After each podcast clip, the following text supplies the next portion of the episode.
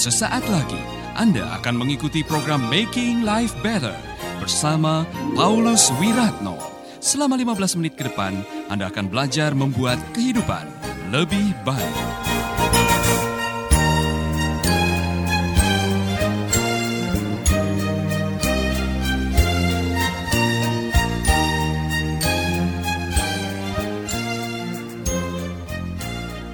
Baik saudara-saudara, saya mau uh, beberapa hari ini saya mau mengajar kebenaran firman Tuhan sekaligus untuk memberkati saudara-saudara kita yang mendengarkan siaran radio maupun yang melihat program Making Life Better.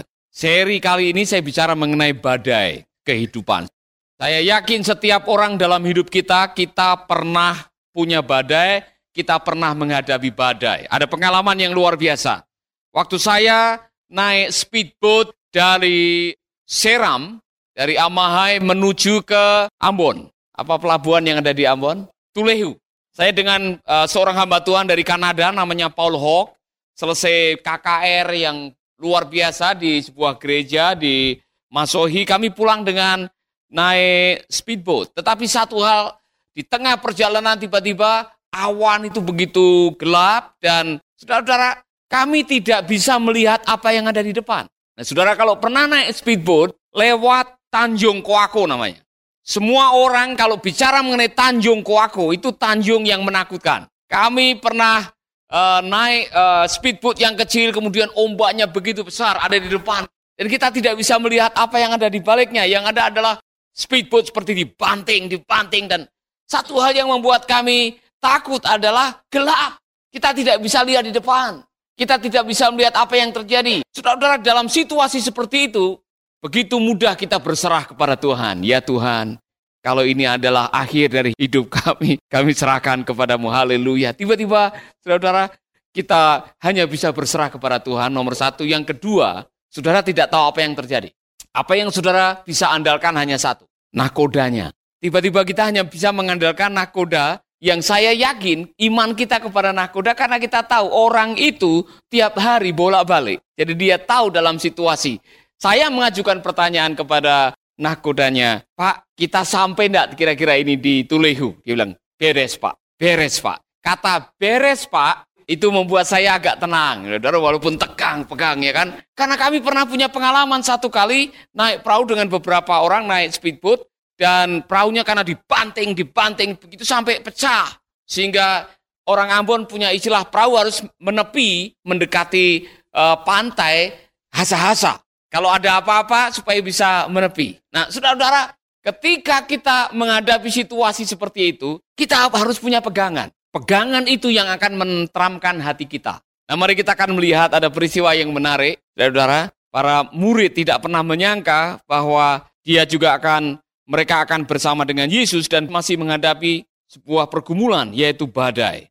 Di dalam kitab Markus pasal 4 ayat 35 ada sebuah kisah yang menarik. Pada hari itu, waktu hari sudah petang, Yesus berkata kepada mereka, "Marilah kita bertolak ke seberang." Mereka meninggalkan orang banyak itu lalu bertolak dan membawa Yesus beserta dengan mereka dalam perahu di mana Yesus telah duduk dan perahu-perahu lain juga menyertai dia. Lalu mengamuklah taufan yang sangat dasar dan ombak menyembur masuk ke dalam perahu.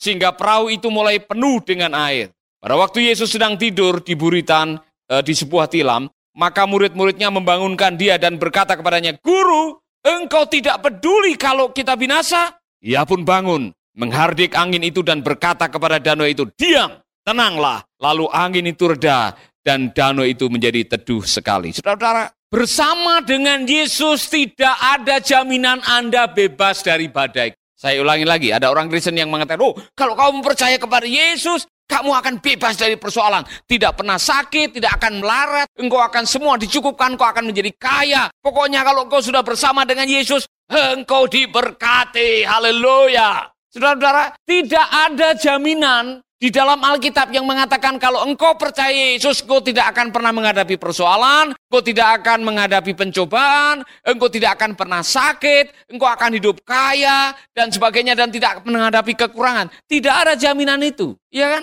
Jadi kalau saudara nanti khotbah, saudara menyampaikan firman Tuhan, jangan pernah memberikan janji-janji palsu. Tidak ada jaminan bahwa kalau engkau percaya Yesus, engkau bebas dari pencobaan. Haleluya. Hidupmu akan selalu dicukupkan, tidak pernah sakit. Kalau engkau sakit berarti engkau tidak percaya Yesus. Tidak ada. Ya kan? Yang saya tahu ialah bersama dengan Yesus, justru kita akan menghadapi banyak tantangan. Karena Yesus juga mengatakan, kalau engkau mengikut aku, pikul salib. Artinya, engkau akan menghadapi tantangan, engkau akan menghadapi kesulitan, engkau akan menghadapi aniaya, engkau akan menghadapi banyak pergumulan. Saudara-saudara, setiap orang dalam hidup kita, apakah engkau percaya atau tidak percaya Yesus, masing-masing kita punya badai, kita punya taufan. Amin. Nah, saya mau mengajak saudara melihat konteksnya di sini. Yesus sedang mengajar mengenai kerajaan Allah. Dan salah satunya, kerajaan Allah itu seperti benih sesawi yang ditanam kemudian muncul. Itu khotbahnya Yesus sebelum naik perahu. Setelah itu Tuhan Yesus naik perahu dan yang mengajak siapa? Yang mengajak, marilah kita bertolak ke seberang siapa? Tuhan Yesus. Saudara yakin bahwa Yesus maha tahu? Dia maha melihat? Dia tahu di depan ada badai? Dia tahu kenapa dia mengajak para muridnya untuk menghadapi badai. Anda masih bersama Paulus Wiratno di Making Life Better.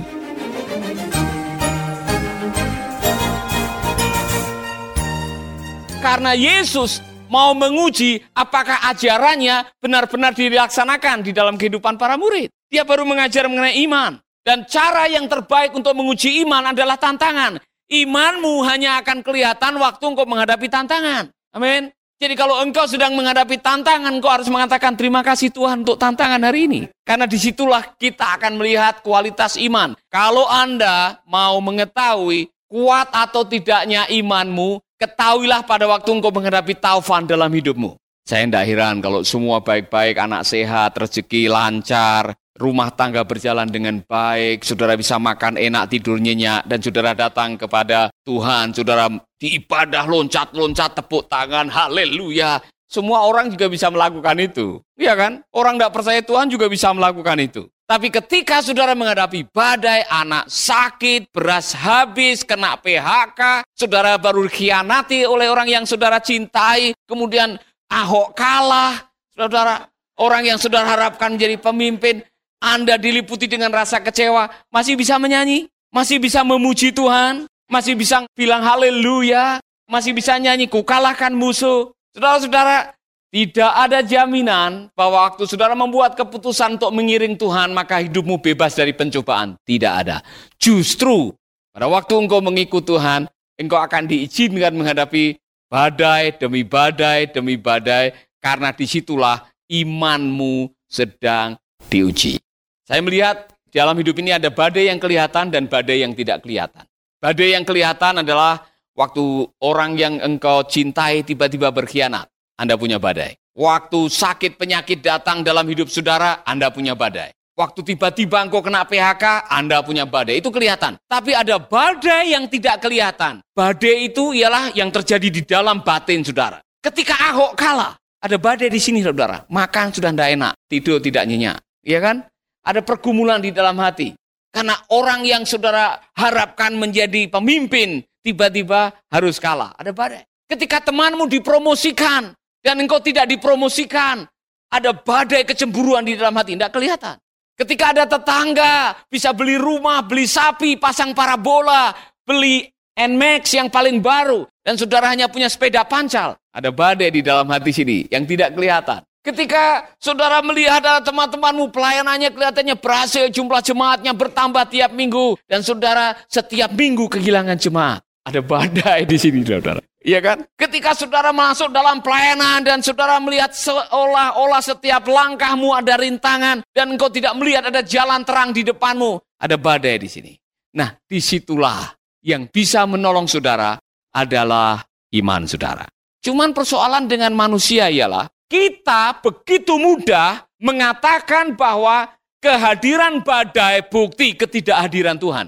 Para murid mengatakan, engkau tidak peduli dengan kami, kami akan binasa. Ada pernyataan itu saudara. Saudara mau menemukan tadi apa yang dikatakan oleh para murid? Guru engkau tidak peduli kalau kami binasa.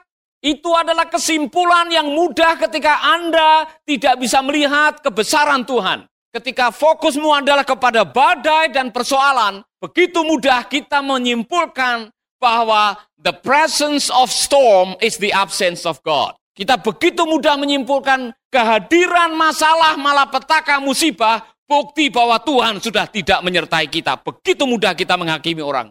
Waktu orang itu menghadapi kesulitan, oh, oh, itu bukti dia kena kutuk. Tuhan sudah tidak menyertai dia. Pada waktu Daud harus berjalan kaki dari istana, pakai sandal jepit sambil nangis oleh karena dikudeta oleh anaknya sendiri. Orang-orang yang memusuhinya, terutama kaum kerabatnya, Saul mengatakan, syukur, Syukur bagimu tidak ada pertolongan lagi daripada Allah. Tuhan sudah meninggalkan engkau Daud. Tuhan sudah tidak menolong lagi. Di mana urapanmu? Engkau raja yang lari dari istana, meninggalkan segalanya. Tuhan tidak menolong lagi. Tuhan tidak ada lagi. Sama seperti Bildad, Elifas, Sofar. Waktu Ayub menghadapi malapetaka, sakit parah, kehilangan binatang, anak-anaknya mati kerobohan rumah mereka mengatakan, tidak mungkin ada orang yang menabur angin dan tidak menuai badai. Tidak mungkin. Fakta bahwa kamu sekarang celaka, fakta bahwa kamu uh, sakit saat ini, fakta bahwa engkau menghadapi malapetaka, itu bukti kamu berdosa di hadapan Tuhan. Tuhan tidak menyertai engkau lagi. Begitu mudah. Hati-hati saudara, tidak selalu benar. Pencobaan, persoalan, tantangan, kesulitan bukan simbol bahwa Tuhan meninggalkan saudara. Yesus bersama dengan mereka. Yesus masih ada di dalam perahu. Jangan pikir kalau kita sedang menghadapi masalah berarti Tuhan tidak tahu. Amin. Saudara seperti kurang yakin dengan apa yang saya katakan. Jangan seperti lagu itu saudara. Kalau saudara menyanyikan lagu ini, saudara bisa membuat kesimpulan yang salah di ujung lagu ini. Haruskah hidupku terus begini dengan derita yang tiada akhir? Apakah salahku dan apa dosaku tidak selalu dosa, tidak selalu karena salah. Kalau engkau diizinkan menderita ada badai, kemungkinan besar Yesus sedang menguji kekuatan imanmu. Karena satu-satunya cara untuk mengetahui kekuatan iman ialah tantangan. Mengucapkan ini berkali-kali, saya ulangi lagi. Satu-satunya tantangan bagi burung terbang di udara yang menghambat burung itu terbang adalah udara. Tetapi kalau di dunia ini tidak ada angin, tidak ada udara, menurut hukum aerodinamika, burung tidak bisa terbang. Satu-satunya tantangan yang membuat speedboat melaju di atas air laut dengan kencang yang menghalangi adalah air. Tapi kalau air tidak ada, hasa-hasa pun tidak bisa. Ya kan? Karena air kalau tidak ada, speedboat akan mangkrak. Tidak bisa dipakai. Satu-satunya yang membuat imanmu terhalang kadang-kadang adalah tantangan. Tapi kalau tidak ada tantangan, engkau tidak akan maju. Engkau tidak akan tahu kualitas imanmu. Oleh karena itu kalau ada tantangan, saudara harus menyambutnya selamat datang. Haleluya. Katakan kepada tantangan, selamat datang tantangan. Saudara-saudara, saudara pernah bertanya, kenapa Yesus tidur? Apakah tidur bukti bahwa Yesus tidak peduli seperti apa yang disimpulkan oleh para murid? Tidak. Saudara-saudara, Yesus baru mengajar mengenai betapa dahsyatnya iman. Mereka baru melihat bagaimana mujizat terjadi dalam pelayanan. Dan Yesus sengaja tidur untuk mengajarkan kepada murid, kamu bisa menaklukkannya. Iman yang baru kamu pelajari, pengajaran yang baru kamu dengar, kebenaran yang baru saja kamu eh, perhatikan itu. Kalau engkau terapkan, engkau bisa berdiri dan engkau bisa berkata kepada angin dan badai, diam dan tenanglah.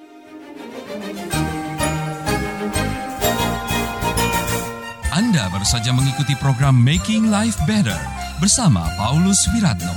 Terima kasih atas kebersamaan Anda. Tuhan memberkati.